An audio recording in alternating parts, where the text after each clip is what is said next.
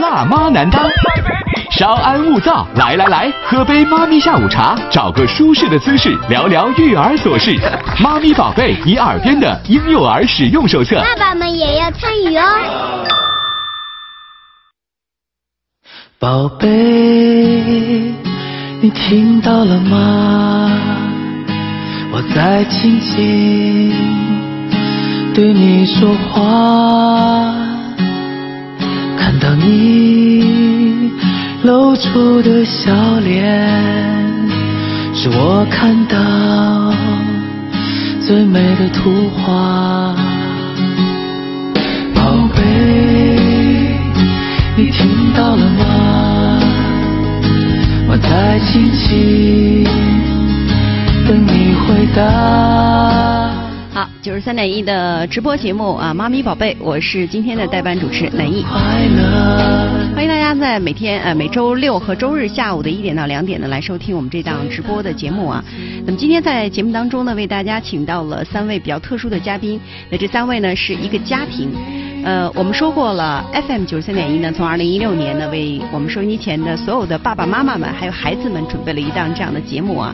呃，跟大家聊的呢，就是我们孩子在成长过程当中的一些故事。那今天呢，也是我代班的《妈咪宝贝》这档节目的最后一期节目了啊，因为我的搭档宁宁呢，下个月就要上班了。嗯，那么今天我的这个收官节目呢，就为大家请到了一个比较特殊的家庭。那这个特殊的家庭呢，在刚刚过去的这个暑期，爸爸妈妈呢带着孩子呢，呃，度过了一个非常愉快而且非常有特殊意义的一个旅程。那今天呢，我们就会把这。呃，一个家庭啊，爸爸妈妈还有孩子呢，请到我们的直播间里来，跟我们收音机前的这些爸爸妈妈们一起聊聊你的孩子的成长。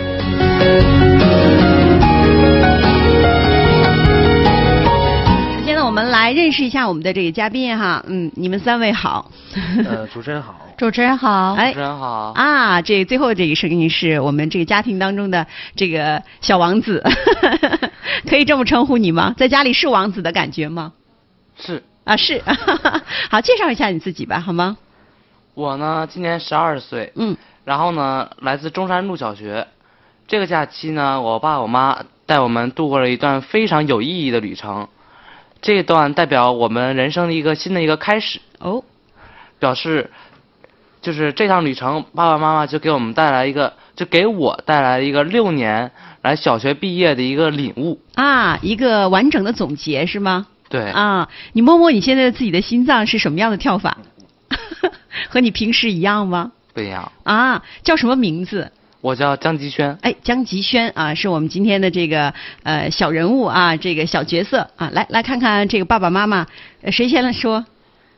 这个我们这个旅行团还有个名字叫嗯蒙海红，因为我儿子的小名叫蒙，我先生其中有个名字叫海，啊然后我是红，嗯我先生叫江海玉，我叫魏红，嗯所以我们有一个旅行团的名字叫蒙海红哎旅行团。哎，我记得在你们家的那个车上，嗯呃，是喷的，那是喷绘吗？还是贴的？呃，就是一个类似于像口号一样。啊，呃，这个口号是谁是谁想起来的？嗯，爸爸吧，爸爸 爸爸介绍一下吧。啊，呃，大家好，我叫江海玉，呃，那个这个暑假呀，嗯，我们进行了一个算是小小的一个总结，对于孩子这个六年的那个小学生活一个总结。毕竟十二岁了，十二岁以后，我在想利用这个暑假能够出去走一走，看一看。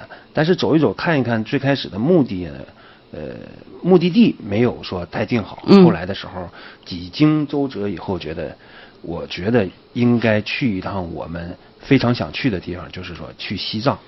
这个去西藏呢，呃，当时的时候想法就是说，呃，原本是说想到目的地啊，然后租车去转一转，但后来我发现沿途的风光可能更好一些，于是我们就决定自己一家三口开一台车从大连出发，嗯，全程跑了一万公里嘛，然后去到西藏，从四川进，从青海出，全程的领略一下这种西藏嗯那个壮美的这种风光。那是爸爸出的主意，说是要到西藏啊，给孩子送个这么样一个礼物，是这样说吗？这嗯其实是他爸爸的一个梦想，嗯其实是人生的一个梦想。哦每个人可能都有这种想法，对对对对但是能够付诸实施或者带着，其实我挺感谢他们嗯父子俩能带着我们一起飞上这个西藏的这个过程。嗯嗯因为这一家三口能一起去，就我们一台车。嗯就是也没有别人，也没有伴儿。嗯其实之前他爸爸可能征求了很多朋友的意见。嗯但是大家可能都有一些恐惧啊。嗯还有一些。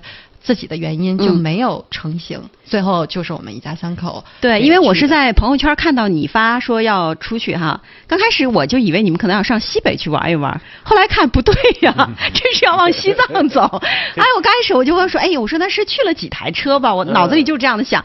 魏红告诉我说不是一台，哎，我就对你们一家三口肃然起敬，真的。是这样的，因为去年我有一个采访的机会，去过这个川藏线，嗯嗯就当时嗯回来跟他们分享了一些在川藏线的一些感受啊，因为那是冬天嘛。然后回来之后，他爸爸从那个时候开始就树立了一个想法，就是在儿子毕业的时候，小学毕业的时候，嗯。能够一家三口的开着车，嗯。到西藏去，嗯。就是这么一个来历、啊来由。哦，哎，那我想问一下，我们家里的这个小王子哈，你对西藏有了解吗？以前？以前真的没有，因为嗯，我们班同学也没有去西藏，也自己也不知道西藏就那边到底是怎么样的，嗯嗯嗯。就很少有机会了解。那你没有看过一些片子呀、比如说妈妈去年还上西藏去采过采访过，肯定要发朋友圈，对吧？那妈妈回来跟你分享过有没有就到西藏的这种感受？比如说，呃，因为它是高原嘛，所以他身体上啊或者心理上，他都会有一些有一些感受，分享过给你吗？分享过，嗯也都分享过，所以说这一年来我就不断的开始了解西藏嘛。啊，嗯，这个跟他也不让他看朋友圈儿，小孩儿还是不要拿手机的好，智能手机完全可以下掉，看不到妈妈的朋友圈。是是是，啊确实他他没有手机，所以也没有看到这个朋友圈。，啊那你回来的时候跟他分享过就关于西藏的这个事情吗？说过嗯，说过但嗯嗯都说过什么呢？说过，就是主要是高反呢，嗯可能人们最关心的就是就是高反是不是高反啊？对对对对其实我第一次去的时候是心存恐惧的。嗯嗯嗯我当时有一个想法是，如果我能。嗯，那一次平安回来，我就嗯要重新开始我的人生，就是怕到那个程度，你知道吗？就是太害怕了。太害怕了。嗯，这是我们大家的催眠。呃，是嗯啊，嗯然后嗯回来之后发现哦，也不过如此，嗯嗯所以就回来跟他们交流，说嗯。西藏也没有那么可怕的，其实去了人会很正常的，嗯嗯。甚至跑步都没有关系的，嗯。后来我们在四千三的时候都已经开始打乒乓球了嘛，哦，就已经完全适适应了。心理完全适应，应该说是。有的时候我们进西藏啊，就是到这种呃高原的时候，可能大家那种被催眠的这种状态，的确是挺严重的。是是是，嗯嗯，我觉得爸爸这次想想法说，把我们全家人带着一起，就是一台车，嗯，就是进藏，然后你选择这个这个路线是你设计了好了多久？呃，这个路线呢是这样，最开始我们定下来之后，然后我和我儿子商量这个事儿，就说真要是自己开车去，需要用多久的时间走这个路程？嗯这个路程呃一万公里不近呐。嗯。我以我的想法是这样，以最短的方式到达成都。成都之后呢，从成都川西的这一条线路是最美的线路，包括在西藏，包括在去西藏三幺八这个路上，我们定了几个简单的目的地，比如说，呃，初步定了一下，比如说色达，嗯。然后后来的时候知道了那个稻城亚丁，非常美丽的地方，特别特别啊美对电影嗯。有一部电影啊对对对对对然后确实非常的美丽，嗯因为我们初步定了这几个目的地以后，就是中中途那个目的地以后，于是将这个线呢串联起来，串联起来就形成了，比如说去西藏的这个路程，嗯就是一直到拉萨，我预定的当时应该是在十十天到十一天左右能够到。哎，你们是从这边坐船到烟台走吗？不是到烟台到东营，坐船到东营。因为嗯。这样的话，我整个计算过，这个省去了绕着渤海湾开开一千多公里这个时间，而且我是抓紧时间，是在周五的晚上坐的船，嗯。周五晚上坐船，周六的早上就到了呃东营，从东营用一天的时间开到西安，然后第二天再用一天的时间开到成都，就两天就到成都了。嗯。成都休整了一天吧，因为毕竟，呃，也有点不适应，从从饮食上，从那个路途上，因为下哎后后面的路程还有很长，嗯而且后面的路不好开，主要就是说，第一，三幺八和三幺七这个沿线呢，它有很多工程，你比如说从那个都江堰到马尔康正在修那个驻马的高速，嗯在这种情况下，就是原本的老的那个国道啊，这路面就非常坑坑洼洼的嗯。呃，孩子总说是炮弹路啊、弹坑路，就嗯确实是那种状态，而且颠簸的非常厉害。但是这个过程当中呢，就是在成都休整完以后，开始到都江堰、到马尔康、到色达，走的路上就知道了，真正啊，呃，一句话这么说的，就是最美的风景不是在拉萨，而是在去拉萨的路上。嗯就是包括川四川的西部川西地区，像我说的色达、佛学院、五明佛学院，从佛学院出来之后那条路上，呃，大家都说，我们三个都说，这就像 Windows 的桌面一样，嗯太美了。就是上面是一朵朵的云，下面就是薄薄的那种嫩绿的草，然后还有牦牛在在在上面。你开时间不长，就会有那种白色的，应该叫佛塔一样的，就是当地人用来那个祭拜用的佛塔。还有路上经常会有那种玛尼堆，还有写的经文的，就比如说大的石头，山上石头很多，这石头上都会都会用藏文写的那个那个祈福啊，一些一祝福的一些话语，包括经文。这些东西看着都非常震撼，这种震撼的程度是远远就平常的日子里你根本感受不到的。所以说这个路程，呃，为什么要开车去？就是你开车去的时候自己把握，然后哪儿美我们就停下来多看一看，哪儿的风光好我们就记录一下。呃，路上的时候那个那个我爱人就说说所有的风景，刚开始的时候啊习惯了用手机去拍，嗯后来发现手机根本拍不出来十分之一。嗯风景太美了，你只能用眼睛看，用心去领略。这个这个路线就是这么当初就拟定的。后来的时候也发现，这个路线真确确实实非常值得一走。嗯，哎，爸爸说了他自己的这个想法哈，那我想问问家里的这个小王子，在这个过程当中，因为爸爸给你设立这个很好的路线，就是很短的时间到达了成都，这段路程我觉得可能比较好走，因为都是高速对吧？到西安了，然后到成都了，从成都开始进藏了，有一段路程，我记我记得我看你妈妈的朋友圈，好像一天三百公里要走了。八九个小时哈，八九个小时。嗯，因为阿姨也是开车的哈，我也知道三百公里开八九个小时，可见的路面是什么样的。你当时的感受是什么？还记得吗？记得，嗯。就当时就感觉就是就路就太难走了，啊，当时就不明白，就是当时就是那些货运的车他们是怎么走下来的，然后之后我就觉得就很敬畏我爸，嗯，啊，第一次跟爸爸这么说吗？很敬畏爸爸。第一次，第第一次我啊，证明这这话确实是是吧？是吧？说啊，回来对对对没有听说你很棒啊，过哎，对吧？就当时的那个感受哈，好像哎觉得这条路很难走，然后你就觉得爸爸好厉害，好牛。对你有一种崇敬心理吧，嗯嗯。就是那种父子之间的这种儿子就是对爸爸的仰望。嗯嗯。其实平时的时候，可能这个父子的关系啊，嗯。就是在家庭里啊什么的，嗯可能体现不出来。当你真正遇到险情或者遇到在外面的时候，他们是一个团队，对对对对。team。对，这就是我们说为什么综艺节目《爸爸去哪里了》这个节目会火，这原因就在这儿，核心就在这儿。其实爸爸带的是呃带着他，他可能这这一路的这种对爸爸的认同哈，是不断的在增长。因对为像他爸爸，就是我举一个小小的例子哈，就比如我们在青藏回来的时候走的是嗯青藏线，上面有很多这个带毛刺儿的钢钢柱，嗯很多很多。然后我们再就猜，在车上就猜测说这是什么东西呢？嗯嗯就是猜测了好多好多种。然后他爸爸说：“我现在用我的脚后跟想一想，嗯估计应该会有一个比较准确的答案。”嗯爸爸说一下是什么？呃，是这样，一个小插曲啊，因为回来的路上，我们就那个包括搁大嘴的时候，我们就开车的时候就看到，在路的两侧一排一排像树一样，但是离得非常近，嗯嗯一根根管子，所以这些管子上面还有小铁片，就是立正管。这个管儿干嘛用的呢？当时就是想不出来。嗯后来的时候，然后我就我就在想，因为当时走的那段路程呢，是从纳曲到格尔木，嗯海拔全线都在四千五以上。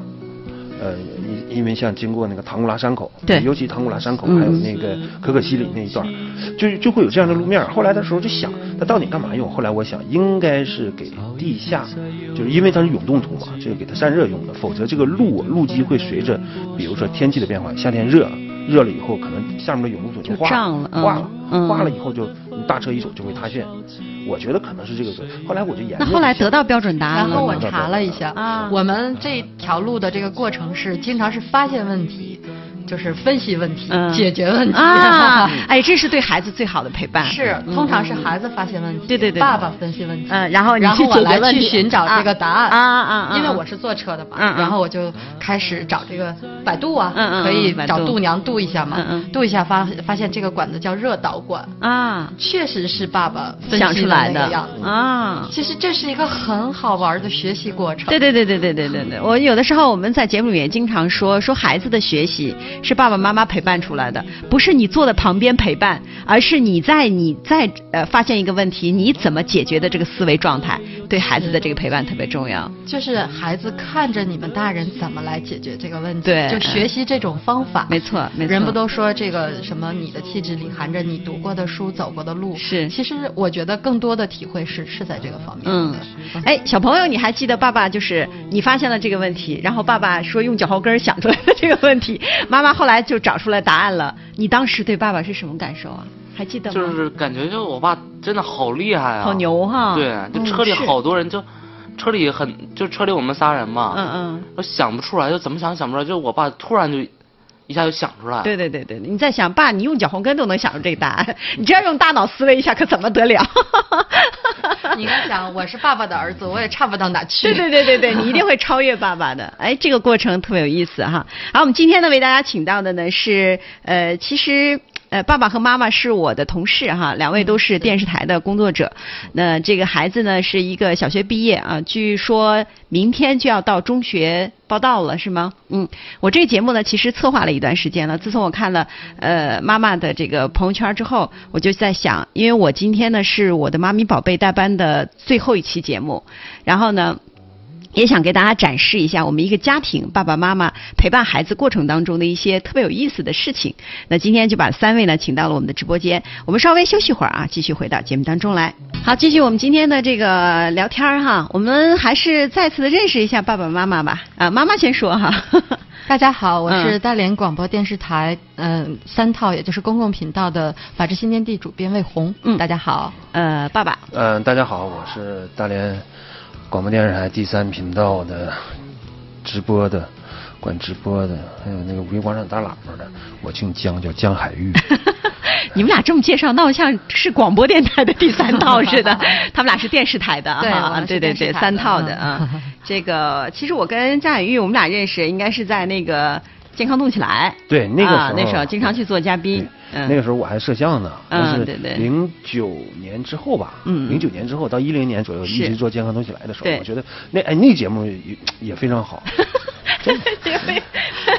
我们都趁机给我们的节目做做广告。对对对对对，三套还是挺不错的。呃 欢迎大家继续关注我们《法治新天地》，是吧？还有我们广播电台很有名的这个大嘴哥，对啊对对对嘴哥。我著名的搭档。啊，是大嘴老师，是吧大嘴老师师。这次也中途也跟我们有一次交集，就被你们捡捡到了孩子不是吗？捡人是吧？这个嗯。这个捡人是怎么回事啊？当时的时候，因为我我原定，因为我和大嘴就是我们已经商量好了，嗯嗯。就是在包括在广电的咖啡厅，我俩就在那儿在那儿那个喝着茶，然后完他就说我也想去，我说去吧，然后但是他也很纠结，因为单位事情也很多，后来嗯。请了假，请了假以后是先提前先定好了我们预计一周左右的时间我能到哪儿，嗯，到比如说他想去那个康康康叫他想本来想去那个林芝等我们，嗯嗯我说林芝我开不到，太远了，嗯我说时间太太长。然后后来说成都，我说那时候我早就过成都了。然后于是乎他就说了，稻城亚丁，哎，亚嗯亚丁这个地方，我说我那应该我那个时候应该是能到，差不多能到差不多能到。嗯于是乎时间基本上一点都没有，没有果然就捡到了啊真的就捡到了。是大泽老师也给我们带来了很多新鲜的血液，像稻城亚丁以前就是没在我们的这个行程规划内，嗯嗯然后他提供了这么一个地方，说稻城亚丁很美，你们可以到那里去捡我。对，现在那个地方火得一塌糊涂。嗯嗯，真的火得一塌糊涂是吧？真的嗯很。美呀，因为亚丁是三省交界，嗯西藏、四川还有云南，嗯嗯所以那里的风景是三种风景的交汇，嗯嗯就是民情啊，风土民情也是三种风土民情的交汇，它是一个集合地，集合地，嗯而且那个嗯地方有一个叫香格里拉小镇，嗯嗯就是梦的地方，嗯你在那里会觉得梦是开始的，嗯嗯。就是非常非常非常的美。哎，我觉得在你们一家三口的这个旅行当中，我我等一会儿会问孩子哈，你要想想这个旅行你的感受啊啊！阿姨给你这个时间，就是爸爸好像还是个比较粗线条的，的，你是在设计这个路线，嗯。但是妈妈呢，就是你你看你们俩的朋友圈我都会看啊，看爸爸的这个朋友圈就是哦走哪儿了，嗯。然后我就想嗯这个地方什么地方呢？就看妈妈的朋友圈，看这个魏红的这个朋友圈，哎，我发现魏红就是一个特别细腻的，然后你去描写这些地方的时候。我就觉得好像这里面没有浪费的地方，都 都应该记一记。是这样到那个佛学院那天，啊嗯啊，我印象特别深，因为其实我们家是青海的，嗯嗯，我从小呢就经常会去塔尔寺，哦嗯、上塔尔寺就有点像上荆州的感觉，就是经常去啊。周六周日没什么事儿了，就爸爸就啊开着车就领我去了啊。然后在塔尔寺啊有一个特别特别盛大的一个节日，就叫晒佛。那个佛有多大？我到现在还记得，它是一个刺绣。哦叫川绣，呃，不叫藏绣。然后那个绣啊，它就像个毯子一样，要 N 多人，大概有几百人需要给它扛着，扛到一个山上。从那个山，你想，你到了青海之后，那个山它没有矮山，对它都是高山。从那个山顶上一直会铺到山底下，哦是个特别大的一个佛。然后每年有那么几个日子，它就要晒一下佛。是嗯非常很壮震观的嗯。撼的啊！好壮观。包括那个魏红说，就是到那个佛学院之后，你听到那个，我不知道他那个诵经的。对对对对对，我们去的那天比较巧，嗯。那天正好好是好像是叫读经节吧，诵经节叫。诵经节。诵经节嗯就是要读八天八夜。嗯我们去的时候可能是正好是第三也不第四天，这个是我们后来在吃饭的时候，在那个小餐厅里得到这么一个信息。嗯嗯嗯它是八天八夜不停，二十四小时的在读。呃人是需要倒班儿的吗？不，他呃是需要倒班是这样，就是说这个诵经节啊是每年一次，嗯一次进行八天，这八天呢不断的、不间断的进行那个对于经文他们诵经，就是说他他进行这么一个仪式。这个仪式呢，这不就说了一年一次嘛，所以说从外地来的。呃，僧人也非常多，嗯参加参加那个这个节日。我们把车停一停下，停到停车场里的时候，就听见远远的就能听见大喇叭就放，就是经文。嗯他们这个是实时的，他们就在不断的在念。嗯我们去到那个，然后就往里走嘛，到了那个其中有一个大殿的时候，从门外就看了一眼，就是就所有的人啊，就是坐在那儿啊，拿着念珠，然后转着那个转经筒，嗯就在那种不断的使用经文，旁边就是堆了一人多高的那个。某种某种矿呃功能性饮料 就在某种功能性饮料他们因为因为这种可能就是需要连续不间断的比较消耗比较消耗体力，而且当地嗯人非常认那个东西，他们就就就是喝那喝那些东西。嗯我一看，哇塞，这种信仰太太虔诚了，真的。嗯嗯而且呃，在色达的时候，感觉当当地的那种建筑风格是在别地方根本就没有的。为什么说拍出的照片特别好看？嗯嗯红色的小房子特别美，特别壮观，依山而建，就像呃我们在一个盆里面。盆地的中中央，然后向四周看，全都是这种小房子。色达现在还在呃那个呃我们当地的政府啊，也在不断的为色达那个改改造那个那个生活条件，因为原来的这种小房子是当地的，就是不是当地的，是这些去佛学院上学的对，僧人僧人们嗯自己建造的房屋。第一没有上下水，第二没有任何供暖设施。嗯嗯包括所有的门窗原来都是木质的，就那种门窗关都关不严。现在呢，先是第一步，他们把那个这种门窗换成那个塑钢窗了啊啊，相对来说能好一些，嗯至少能保暖一些。嗯现在政府我还在那儿不断的修建，修建就是说尽量建好一点的。我看有暖气。我看那个那个嗯旁边建了当时修呃新新的新新式的房子，嗯但是样式呢和原来的有一些变化，但是至少里面的配套设施都要好一些。你至少，呃，咱们说去学习，他学习的时间很长，嗯嗯需要三年、六年和九年。对，他是佛学院，佛学院嗯学的习嗯的非常长，你至少有一个很好的住宿条件的。是我记得在青海的时候，那个塔尔寺也是一个佛学院，然后它其实就是有专科、有本科，还有研究生。啊，对对对对对对对，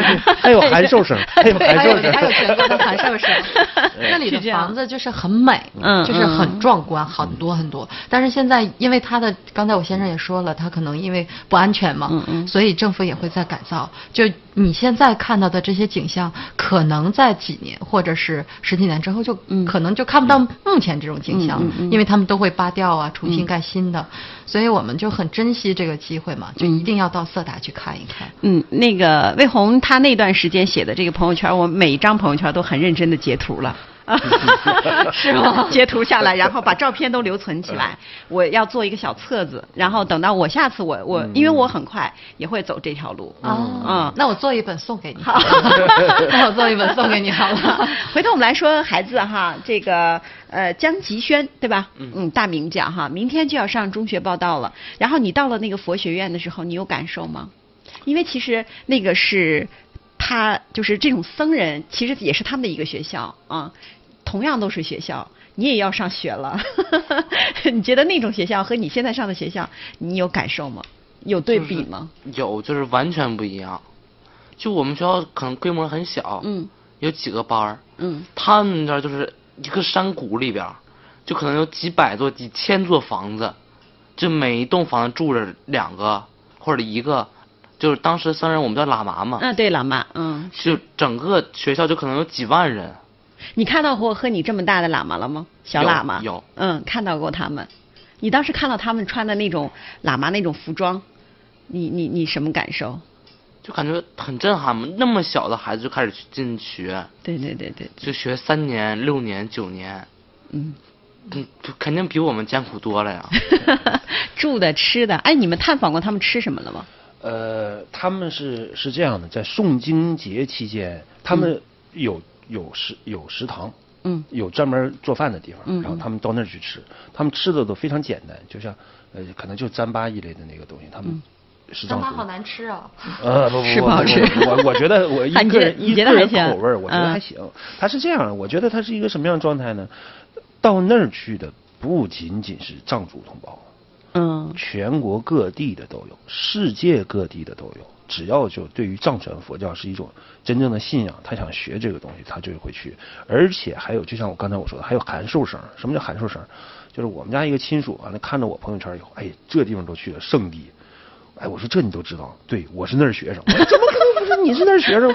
他说我是那儿的函授生啊。函授生，呃，嗯，哎，他会也会定期去吗？他他他没去，从来没去过他从来没去过。啊但是因为这个色达这个这个五明佛学院呐，呃，它是全世界最大的佛学院，但它实际上建的并不早，它是八八九年嗯嗯才建，嗯八九年年才建。它就是当地那个色达政府嘛，然后就说啊，就在你这儿建个佛院。他觉得那个当时那个呃当时是一个呃。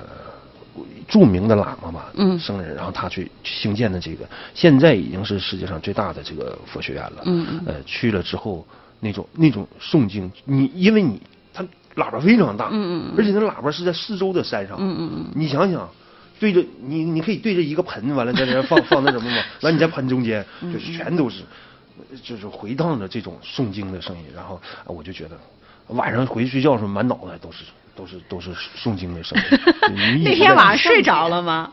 那天晚上睡得不好，因为色达海拔很高。嗯哎哎，那个大概是多少？四千三左右嗯因为它很高又很冷，嗯我们的就是准备不太足，穿着夏天的衣服，就相当于到晚上的时候就已经到秋冬天天了吧秋天秋，天冬天可能还有点夸张，嗯。到秋天了也就十几度，你想穿着咱夏天的夏装，然后到十几度是很难受的，再加上那时候是海拔四千三到四千五左右，孩子其实是有高反的。嗯。他要说他更多的感受应该是他他有点就是高反哎，稍微有一点不舒服了。那来说说吧，你的高反是什么？就难受没劲儿，就是没劲儿。本身它就是一座山嘛，嗯嗯然后在山谷里，然后我们在山脚下嗯。爬，就我们我们上去得爬上去，就当时我爸说的三公里嘛，嗯。中山公园三圈儿，啊，你是拿这个来参照的？对，我们可爱的孩子。我说我这个中山公园三圈是我说的，啊啊啊。因为眼睛看着有公交车，从、嗯。从那个我们那个底下公交站到顶上有公交车，嗯但是我一看都坐满了，我说算了吧。后来一问三三三点三点三公里，嗯我说这不就中山公园三圈吗？我说走吧，结果就就后来呢就傻眼了呗。你你呢？后来我其实他俩都有点感觉反应我，我反倒没有。身体越好越有反应。那因为这个是这样，是是是对的，因为呃是这样，你身体越好呢，你血血血氧细胞你嗯需求氧的能力越大，对对对所以你的高反就会越大。对是嗯，反倒我我没有什么太多反应，所以孩子说：“哎呀，我不行了，我要下去了。”嗯当时就想，我们应该坚持走完，要不然就可能就会错过这风景。然后就鼓励着孩子，我说，嗯，他爸，你鼓励鼓励孩子，让他们嗯努力上去。其实他修的路还是蛮好的，就是给游人的路蛮好的，但是孩子就有点儿为难了。就是你闷得慌是吧？嗯，嗯，就是他他觉得这个地方是有点那种压迫感。就是压迫感，那就是大喘气的时候，就其实就容易咳嗽。对对对对，因为呃它需要氧气嘛，在这个过程当中。是是是，嗯然后当时其实这说到教育，就是我的内心就想，孩子是个男孩儿，就是让他能够争取克服困难，嗯走上去。嗯但是现在如今回头再看，其实我是有点儿。有点儿，有点儿害怕的、后怕的。一旦你说孩子要是身体不好，可怎么整啊？嗯那在高山上面，然后后来你从开始就是有点胸闷，然后一直走到你们想达到的那个终点，因为爸爸说这是有三点三公里，大概有多少、有多少距离？就从他不舒服开始。他他下车就不怎么舒服。那时候不是这样的，一说就知道，就是开车的时候，我们开车包括坐车的时候，需氧量不是那么大。嗯，就是因为你身体没有活动。对等下车一活动的时候啊拿着包，咵背上个包，就小包就往一一那个腰里一别，然后就开始往前走，打听小道，紧接着开始喘。因为当你不怎么运动的时候，你身体耗氧量你能是比较保低的哎一个嗯正常的代谢功能。当你走了几步，包括你向上坡走了几步以后，你马上就能会觉得，而且这个非常明显。到后来的时候，我基本上就是三到五步吧，我就得停下来，走，啪啪啪走三到五步，然后就停下来喘，喘一会儿，喘一会儿以后，呃，平复了，然后再走几步，再走几步。嗯那个用了三点三公里爬到上面，咱用了三个多小时啊。嗯，差不多所以我们就是要从医学的解剖来讲，就是西藏那边的人的心脏都要比我们大。对对嗯，都要比我们大。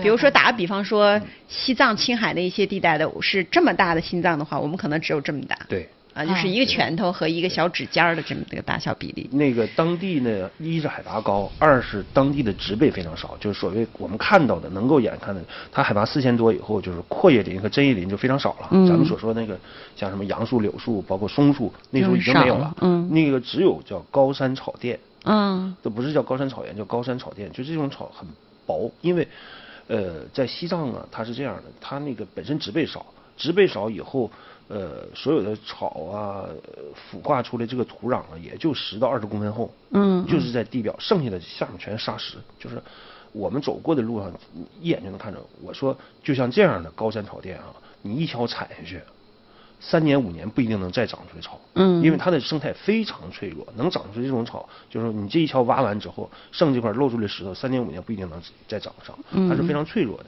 嗯当地的这种植被少以后，就还氧气就少，氧气少以后，就是对于这种高原反应可能尤为严重。另外，更重要的是，我们那是去的第一天，嗯而且就是上去了以后，第一天就没有做好充分的准备，所以说从体力上会有点不适。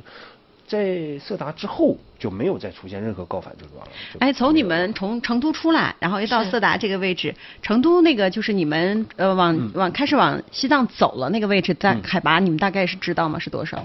你说从成都往嗯对对不到成都千也就六七百六七多百吧，七百多就是你左右。吧已经进入到这个西藏的这个境内的时候，不是不是不是不是，那是川西。嗯嗯它实际就是虽然它叫阿坝羌族、藏族自治对，那它是四川的，对，但是它是四川的。对，那个位置大概是多少？多海拔是多少？你们你你是说刚刚进入？对对对对对马尔康左右。嗯嗯嗯马尔康其实已经在三千两千千九哦两千九左右左右了。也就是一天的时间，你们从两千几一一下走到了四千几吗？这个嗯呃是刚进藏，西藏是这样的，你不用说一天，你可能十分钟左右就会从海拔四千多日下来了。啊，到两千多，因为它的山非常陡，对对对对你是需要盘山那么走。嗯嗯嗯这种这种路况就是上上下下的这种，要不就上坡，嗯。一直开上坡，然后你可能十分钟、二十分钟、半个小时，你就一直在来来回回的开上坡，然后要不然就是长达几十公里的下坡，嗯，就永远是在下的，啊永远是在下。嗯，就人体在爸爸开车的这个过程当中，孩子你在后面坐的时候有没有害怕过？那个我是在前面坐的啊，啊？我说一下，他身高够了，对对对，身高够了身高吧是虽然啊，是在副驾驶的位置上。对哎，那我怎么觉得你妈妈拍的视频好像总觉得是你妈妈坐在副驾驶的位置上呢？那个是我拍的。啊，你拍的，哦 对，阿姨们就短路了。对，妈妈这手机里可以你拍。好，那你说说那个时候的你的感受是什么？就感觉那就是那种忽上忽下，起伏感非常就那强。路啊，就车就上不去，就油门踩到底。有高原反应吗？车有有，人没反应，车先反应。对，嗯是车就是还是那个油的问题不是？不是是这样的。后来我回来了的时候，咨询了一下那个专业的人士，然后嗯说起这个问题了。我说为什么就是干柴油不走道，而有一些小车破车，然后就是类似于国产的某些品牌，铃木啊不是五菱 神车都可以这么说，真是神车嗯，呼呼呼就能超过我。然后他说是这样，就是说咱们现在车都检测尾气，自动检测尾气，因为它需要达到国国五的标准。嗯嗯然后就是说，当你这个呃含氧量降低、缺氧的时候，然后汽车燃烧不充分，嗯嗯不充分以后，它自动喷油就少。啊他说我不能喷那么多油，还是要人不充分，完尾气还不达标，然后他就喷油就少。但这个油喷的少以后，注注定决定了你动力要弱，然后啊比较省油，但是确实是就没有劲儿。嗯嗯，它的坡儿特别多，所以我们如果要是前面有一辆大车，如果你想超过去的话，很难你的哇使着牛劲能过去。尤其要是换成我开车的时候，嗯我先生就会不断的说：“快点儿，快点儿，咬牙切齿的。好，那那时候爸爸开车，你在后面是呃，你是觉得车没有劲儿是吧？就车就是那个坡啊，就怎么走嘛，就就油门就踩到底了，有脚都快插到油缸里了。嗯嗯嗯。之后呢，就车才车才是二十三十的速度。哦，那有没有走过那种特别险要的地方？走过，因为那边有那个怒江九十九拐嘛，嗯嗯嗯。就那块就是真的就是九十九拐，就是从你数了吗？没没没数，太多了。哎，我记得我小的时候，就是跟我爸爸，呃我们是从青海。呃，就是走的青藏哈，嗯有一段路也是比较险。那时候我们是进了西藏之后要到另外一个地方，也就差不多也就是要这样的几十拐的地方。开始我还有兴趣数一数，后来就数不过来了，觉得没有办法数下去。当然那时候是特别特别紧张的，很害怕，嗯是吧哎？那你那时候小的时候就就往那里走，我大概和你儿子应该是差不多的年龄。那从格尔木到到包括到西藏境内就挺远的。对，那个时候的青藏是和你们现在是完全不一样的。对呀那时候路是非常非常坎坷的，是不是啊 对对对对对，现在其实都是一马平川的那是种那个现在很好了，除了冻土，它那个土呃就是路不太好之外，嗯走起来还是很相对很安全。原来那时候青藏，我记得我小的时候，就是我爸爸要领着我去的话，那就是一定是要。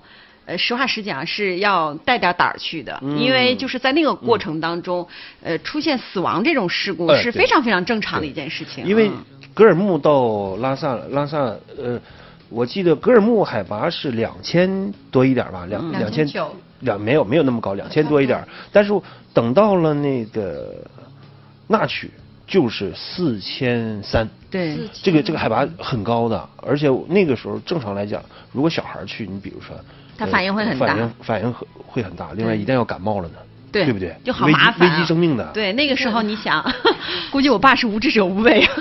是我们这次出去最担心的就是感感冒所以嗯带了很多很多很多很多的药，就感冒药是是带 了一鞋盒，我先是装了一整盒的药，其中有一半是感冒药，是吧？嗯，也有应急处理的，就光药品我确实准备了非常多，包括，呃，这些东西也许你用不上，嗯。但是真要是有，如果出现了，比如说，呃，最简单的创可贴，或对者是划伤啊什么的对那个嗯纱布、纱布啊止血的一类的东西，然后晕车的药，那个心脏的药，治疗心脏的这，其实其实你。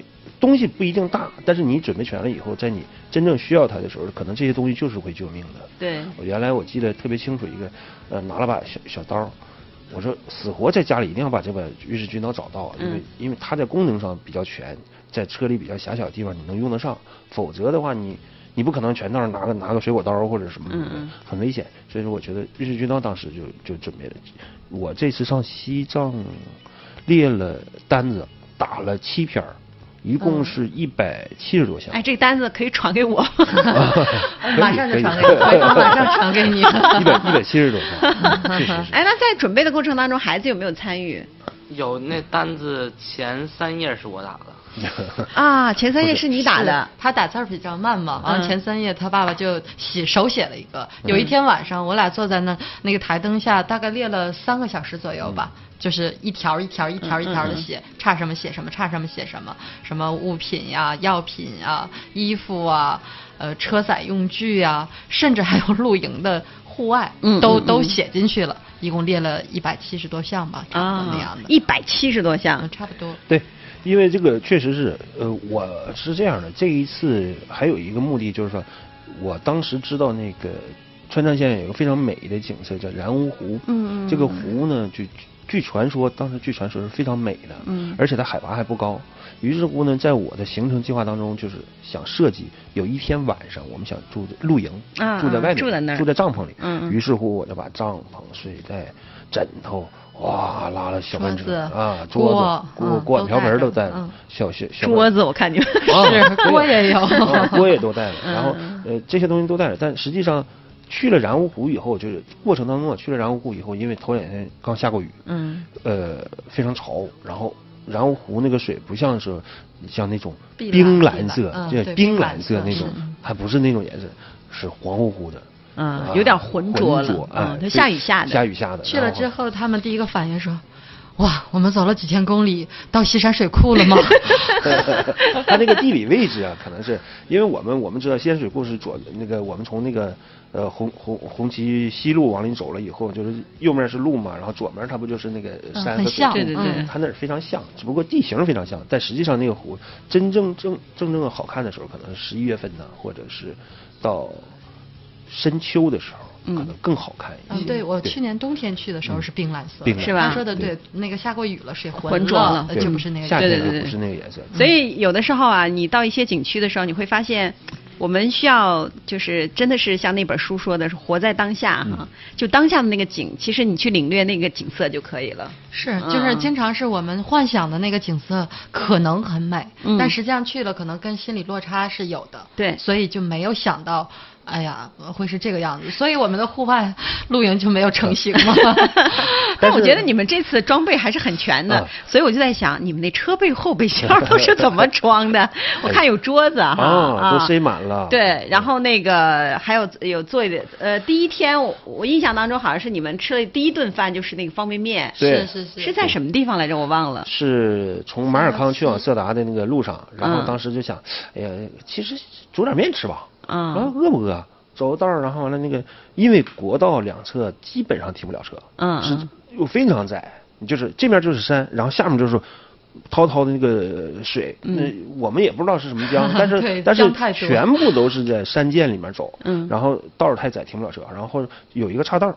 正好有一个铁桥架出来的岔道儿，然后我就把车开到里面，嗯。开到里面正好有一个比较平整的地方，一看是原来应该是别人施工过的一个小工地，嗯嗯。后来拆走了，然后完了我们就在那儿煮了点面条，早上起来打了一煮打了一壶八十摄氏度的开水，特意带的水，怕我觉烧不开。得，我觉得这个 你们家的这个小王子一定会上，等上物理的时候你就知道了。老师讲沸点那个那一课的时候哎，你一定会有发言权的。所以，呃，我特别赞同美国人的这种教育。美国人的教育就是就是这个煮沸，这个就咱家沸这个字儿，它不是说都是一百度的，因为我们世界的各国地形都不太对对对一样啊，嗯所以它的温度这个变变化也会很不一样的。是当时你还记得那一顿饭吗？方便面，这个我印象特别深。这个我这个我也是，是吧？嗯对你的印象是什么？就就当时就是水呀、就正好我们水大概煮个，就是我们当时拿了个瓦斯罐儿，啊，瓦斯罐儿。然后上面上面插了炉头，然后再放锅倒点水，然后就煮。嗯，正好我们煮水煮的五分钟吧，当时我们三分钟，这我随便掀开一看，哦哇塞，这水就基本上就沸腾。四分之一就没了，嗯蒸没了。嗯嗯。然后打开一看之后，我爸说：“哎呀妈呀，快点下去吧，嗯快下面吧。对嗯对对他说这个是，我还以为这水烧不开呢，就是说得得一阵儿呢，因为可能之之前水是温水嘛，热水，然后哗就开了。我说这不能开吗？我一直以为是水不能开，啊然后后来就发现是 水是能开的，但是不是那么是在那个度对开的对对对，度数不足。对对对这个真是要实践才知道的。是吧以前我们觉得不能开，不能开是那个意思，嗯现在你看了才知道，嗯我是开的，只是它温度不够。对对对对我们是一百度，他那是八十度。是，嗯，是不一样的。煮了点面条吃了，他吃了也不少。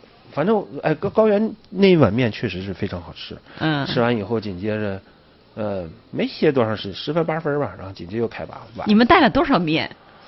呃，那是在路上买的吧？在成都买的是啊在成都买的成都买成都买的，在嗯嗯成都备的。其实川藏线现在来讲已经相对比较完备了，嗯嗯它的镇子和镇子之间离的也不是说很远很远，哦哦而且对于路人，尤其是游人的这种提供一些呃物资啊什么的都很方便。嗯嗯加油也很方便，买东西也很方便，因为在路上不光是我们自驾的人、还好说，还有好多骑行者。对，我觉得魏红写那段的时候，我就底下我特别想评，我说要不你下去跟他们一块儿骑会儿，我看你们 情绪满满。是啊，我们看到他们都会喊，嗯，在山底下的时候，他们都会，哎呀，很洋味儿的，对骑得很优雅的，很很帅，很下爽。下山的时候，对，下山的时候，上山的时候就是，然后像我们自驾的，就感觉很有优势嘛，嗯然后打开车窗喊兄弟加油，然后兄弟喊好加油，就是这样的，很好玩的。当时那时候孩子你做了什么了？就那段儿，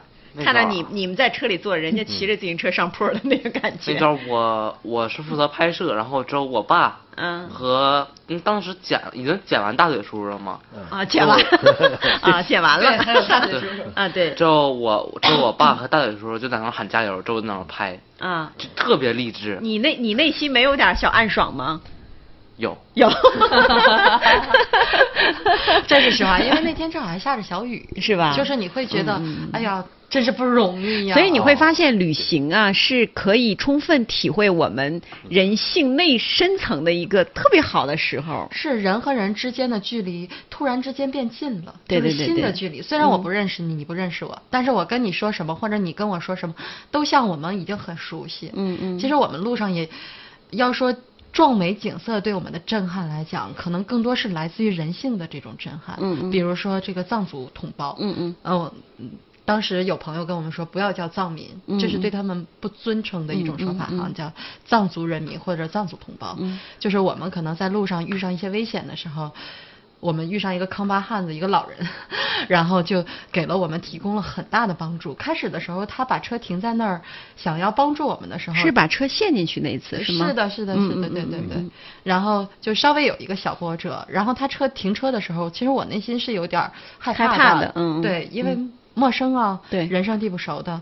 但是他也观察了很长时间，然后突然就走上来了，就是非常热情的在帮助你来做这件事情的时候，你才真的对自己那份就是那种怀疑啊，感到。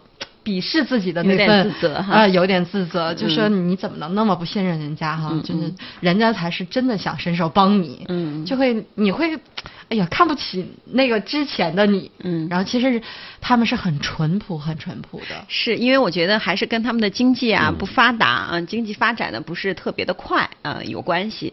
我这我前两天暑期的时候，我领我儿子也是呃去了趟齐齐哈尔啊，我不知道你们你你你去没去过那个城市哈？就那个城市其实它就是发展不是特别快的，它跟哈尔滨其实离得还很近，对但是它和哈尔滨完全两种不同的感觉。是是我就觉得当地人那种淳朴。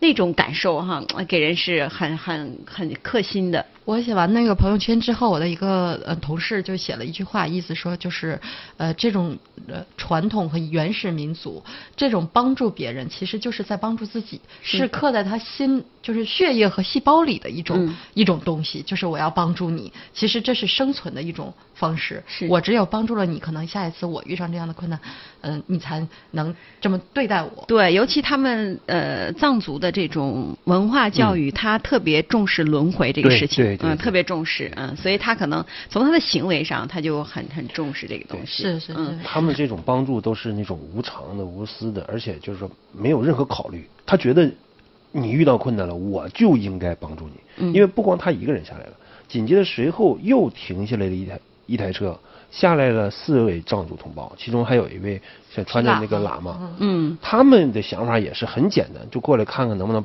把车推出去，帮着帮助你。哎，我就觉得，呃，呃这种这种想法和这种做法，这是应该我值得，真的只是应该值得我们学习的。嗯，在这个呃今天做节目之前，我就是在昨天下午哈，自己用那个我手机上的笔记本写了点儿我我今天要说问的一些问题，我用那个最哈啊呃。我总结了一个叫“最旅行”，就最有意义的。我想对于孩子来说，可能是最有意义的一个暑假了，是吧？平时爸爸妈妈暑期，呃，或者你的假期吧，一般都是会怎么陪你？嗯，通常如果冬天寒假，就是我爸我妈带我回我奶奶家过年。年啊，这个我印象特别深嗯。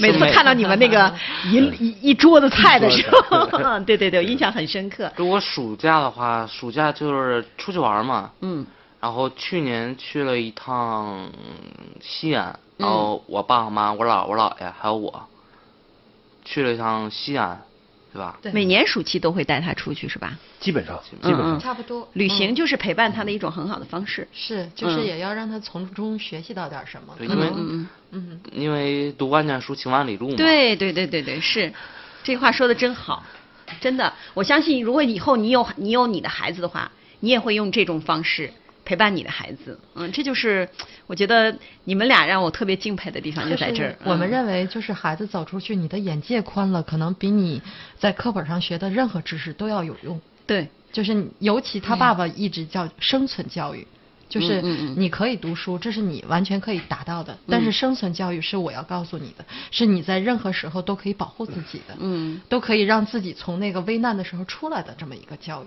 我觉得这很对，呃，江海玉有一件事情，好像应该是你哈，就是陪着孩子一块儿去锻炼身体。是是有一段时间哈是是是，有一个夏天是这样的，是 那个然后 每天都要在中山公园跑步是吧？那是那是对于我，当时是孩子给我刺激非常大嘛，然后因为他体育这块儿那个当时比较胖，嗯嗯然后那个吃的也比较好，说吃的好，然后胖，运动也不怎么好，然后全班那个跑步嘛，名次就比较靠后，嗯，哎，这个这个这个就就名次比较靠后。哦，我收回我的话，我收回我的话。然后当时我当时我就有点那个很感慨，我说这个事儿是不是应该怨我呢？于是乎，在当天我就说我要马上我晚上我我也少吃饭嘛，然后我们俩就跑步，每天晚上的八点到九点这是固定的，而持续了大约一个半月吧。嗯，他的体重真的就从降下来了，呃，体重是轻微有一些降下来，嗯。但是他的体能已经增加了，就是说他至少跑步、引体向上、跳远，就这几项。我每天呃中山公园肯定要跑四圈他肯定要跑四圈儿。刚开始跑，你别说跑，走都走不下来，一圈都走不下来。那时候我这走，后来就开始跑，就是说我陪着他跑，一起跑。呃，你那上能跑下来吗？我能啊，啊，然后但我能 我能跑下来几圈我能跑一圈。啊，然后再站着看他儿子跑那两圈 是这样的。是的。对，然后后来监督我俩就就因为有达标项目就跳远儿，嗯。还有那个那个时候就是仰卧起坐，就所有这些动作基基本上全都在那。每天晚上就四圈跑完以后，嗯跑完一圈我们要做一些拉伸运动，跑完一圈做一个，嗯。这个肯定要坚持一个小时，一个小时之后啊我们再回家。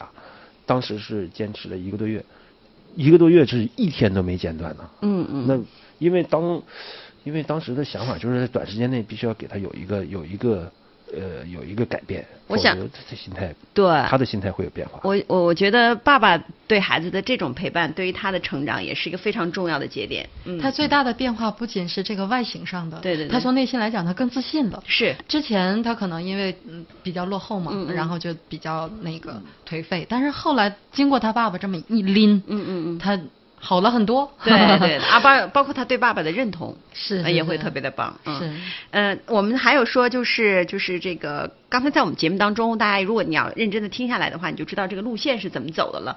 我们想问一下你们三位哈，对这个海拔数字哈，呃，最为就是自己烙印比较深刻的这个海拔数字是是什么？是哪、嗯哪一刻？应该是东达山口五嗯幺三零。五幺三零啊。爸爸呢，对哪个哪个数字比较敏感？我呃应该是从那曲到格尔木，全线四千五以上，就这一天我全都在嗯四千五以上在4500，没有某一个点，而是全都是4500一四千五以上。哎，那段儿好像嘴哥还在你们车上，是吧？在在在，他是跟我们进的藏，出的藏啊，他到青海走的。在西宁飞的啊在西宁飞的对对嗯嗯西宁先回来的，嗯嗯嗯是这样的。然后你对哪个数字比较？我对三八八八这个数数字比较印象深刻，哦它其实是个界碑，三幺八路线上的三幺三八八八就是他说的那个然乌湖那块啊儿，因为我们在那照了一拍了一张照嘛嗯，就是一个界碑，因为我觉得这个界碑体现了它在哪一段嘛嗯，就是你在这个祖国的哪一个位置。这个，所以女性一般仪式感都比较强。是是是。好像你们的这个旅行就已经哎。从这儿开始切断了哈。是，其实我们三个性格，就是我在嗯自己的朋友圈里说过，我们三个性格很不同。嗯。就是我们我是比较感性的，他爸爸是理性的，嗯我儿子可能有些随性。嗯就是我们仨 随性。对，反倒是 搭档其实你妈妈想说你是混合性的。混，既理合性又感性，是。是吧？就是不同的性格，可能这种这也是一个家庭很有趣的方面。对，我觉得得这个世界是多元化的。是是嗯。是，陪伴孩子的方式其实也是多元化的。对但是怎么来陪伴孩子，这就是我今天节目为什么要把呃你们一家三口邀请到我的这个节目里来。呃，我在去年我的一个好朋友啊、也是爸爸妈妈领着孩子，刚才我们还说嗯了，他们到这个西藏走了一个，就世界上应该是最后那么一段儿，就是有公路的地方了，叫摩托。摩托啊，对，摩摩托。戳石石锅的地方。嗯嗯，然后呢，呃，完全是靠走，每天要走三十公里，连续要走将近五天的时间。嗯，他们比我们更棒。呃，妈妈跟我说，就是爸爸领着孩子，她是女儿哈，然后妈妈妈妈说我走了四天，实在是走不下去，因为每天都要三十公里，最后一天她坐着卡车回到大本营，然后他们是一路走下去特别辛苦。其实你们也很辛苦，可能辛苦和辛苦不太一样，呃。但是我觉得这种陪伴，我觉得，我觉得是这样，因为在沿途当中，我们也看到过，嗯。还有我们曾经见过一家三口骑摩托的，对哦。孩，孩呃挎着孩子就在那个兜里，嗯，对，那个七岁丈夫左右呃丈夫骑着摩托，媳妇在后边坐着，孩子在挎兜里，那个摩托堆的像那个像个豆包一样，你知道吗？因为确实是因为摩托上什么都有对，包括帐篷什么全都拉，装备全都拉在一个三轮摩托里面，但是那个孩小姑娘才小孩才七岁。就是我一想，他是从哪儿回来？他不是进藏啊，嗯他是去了新疆以后，从新疆绕回来的。天哪，绕到西藏，绕到拉萨，从拉萨再下到成都。哇塞！我一我我我确实我发现这个这个呃这这是另外一种生活，他可能就看着很拉风，对但是我相信他在路途当中嗯一定很，辛苦的对，看着很拉风，就是你想象一家三口在一个小胯子上面，穿着黑色的那个摩托服哈对，戴着那个戴着那个帽子，然后还插着国国旗，嗯。你就会觉得哇，好帅哦，这种感觉。呃我前两天看那个乐嘉啊，嗯。带着他四岁的女儿，穿越那个张掖的沙漠，哦四天连续四天。我我个人还是比较喜欢你们俩的这种育儿方式，就人人虽然不他那也叫陪伴，是人人不同。其实我觉得这个东西啊，总要有经历。你比如说这一次可能不能算是任何最或者什么，我觉得没有没有达到那个程度，就是说，呃，不管是最远的还是最极限的也好我觉得这个都没有达到最真正的有一天的时候，你比如说我可能想领着萌萌，因为他小名儿江继轩。去走一次沙漠，嗯去真正徒步穿越一次，是真正体现身体上的极限。那种极限，我觉得是对人最大毅力的考验，而绝对不是说你用一个机器，通过一个机器开着一个车，嗯让车去体验它的极限。可能你自己身体付出的极限不是说特别多。我觉得，当只有人用了自己身体上和精神上的极限做一件事情的时候，那才是会让你一辈子最难忘的。我觉得爸爸今天的这个总结就很好了。我们刚才说的这个罪呢，我觉得是在你们你们三个人自己心里的罪，嗯，是吧？是我想你们梦想总是要有的，对错了也就错了。每个人这个心里面都有一个自己最为最为回忆的一个东西，是是吧？是的会。好，那我们今天节目就到这儿。那我三位跟我们的朋友说声再会，好吧？大家再见，啊再见谢谢谢主持人再会谢谢谢谢主持人，谢谢。爱情九三一。